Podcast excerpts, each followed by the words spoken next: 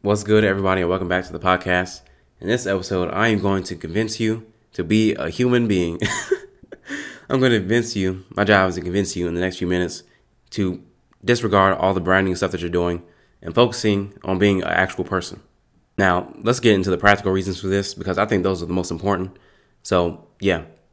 The first practical reason it costs a lot of money to do branding stuff. it costs a lot of money to build pretty websites, cute brochures, uh, wallpapers, and all that cool stuff.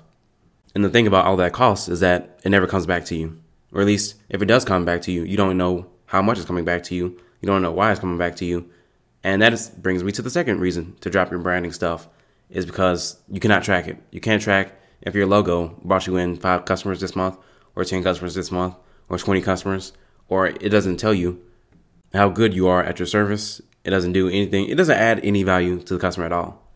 And as a general thing that I believe is that people do not bond with logos. People bond with people.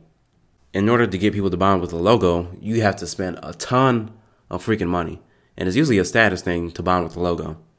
When I was a kid, I wanted to be like the, all the other kids, and all the other kids had Nike shoes with the LeBrons and the KDs and the Jordans.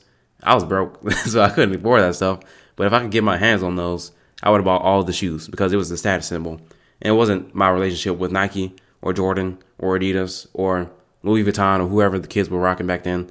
It was me trying to get a relationship with those people. Now, I did eventually give up on trying to be like them, but that's why people bond with logos. They don't really bond with the logos. They're bonding with people's reaction to the logos and the status that they get from it. That's an incredibly sad thing to do to get your validation from other people because they like a logo or it gives you some type of status, but that is not the subject of this podcast. You're in the business of making money and having your logo everywhere is not going to get you any money. And the next thing that I want to talk about is corporate talk. You know, the beat bop.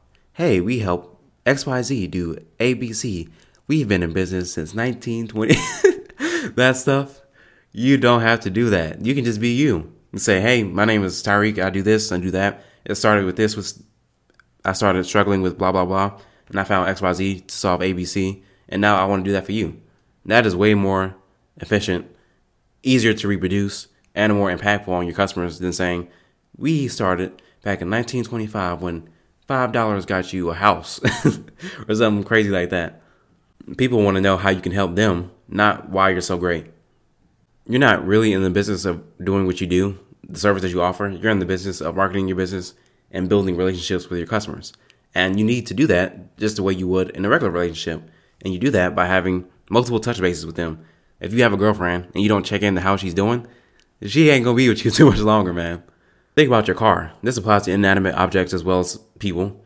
I have a car. It's 10 years old, and it's going well. It's going. It's running still well. It's running well, but I have to check in with the car, and you do that by going to get a service, doing your oil changes, going to get the other services done. Right? That's the equivalent of asking the car, "How's it doing? How you doing? How am I doing?" And as long as I keep doing that with this car, the longer I can keep this car and have it running well. So you need to figure out a way to get in touch with your customers on a regular basis. And something that people are doing, well, not most local business owners aren't going to do it. They're not willing to do it. They don't have the discipline. They don't have they don't have the belief in themselves. But the best local business owners are creating newsletters. News newsletters. I can't say the word newsletters. That's crazy. Newsletters. Creating newsletters for their customers to read every single month, not every quarter, not every half year, once a month. And it doesn't really matter what you're offering. You could be selling pizza, literally pizza, and you could have a newsletter. I know of a story of a lady that does that. She has a gourmet gourmet pizza place, and she has a newsletter that goes out every single month to all her customers and her vendors. And you know what? She keeps her restaurant filled. I've seen plumbers do it. I've seen business coaches do it. I'm going to be doing this very soon for this for this business and the other business, the other podcast. I can't wait to do that. It's gonna be a lot of fun. And the thing about these newsletters, it's not like you would do a brochure. It's not self congratulatory. It's not jacking yourself off. It's not tooting your own horn. It's talking about the things that you're doing in your business that help people achieve whether whatever it is they come to achieve with you, whether that be health, wealth, or relationships. And the thing about this is that it also needs to be semi personal. You need to talk about yourself, your personal life, because people bond with people not with a logo, not with a business, with other people.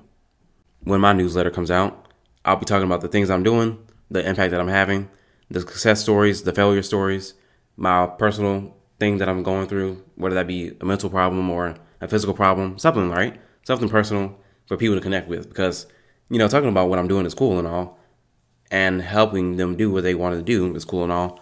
But to have a real connection with somebody, you have to be yourself, you have to talk about yourself. And you have to ask about them, and you have to get them to contribute to your newsletter. So, you do not have to be a corporate robot to be a successful business owner. You can be yourself and be a successful local business owner when people bond with logos, they're really bonding to the status that they get from the logo from other people, which is a very sad thing to do, and which is why you shouldn't be doing it because you don't have enough money to spend to get people to like your logo or to gain status from doing business with you. And the best way to go about building your relationships and being a human is to have multiple touch bases as you would with a personal relationship or even the things that you own that you need to maintain, like a computer, like a laptop, like a phone, like a like an apartment, like a house you have to maintain the relationship by having contiguous touch bases, having maintenance, having conversations, being vulnerable a little bit. And yeah, that's all I got to say, man. I will see you in the next one. Peace out.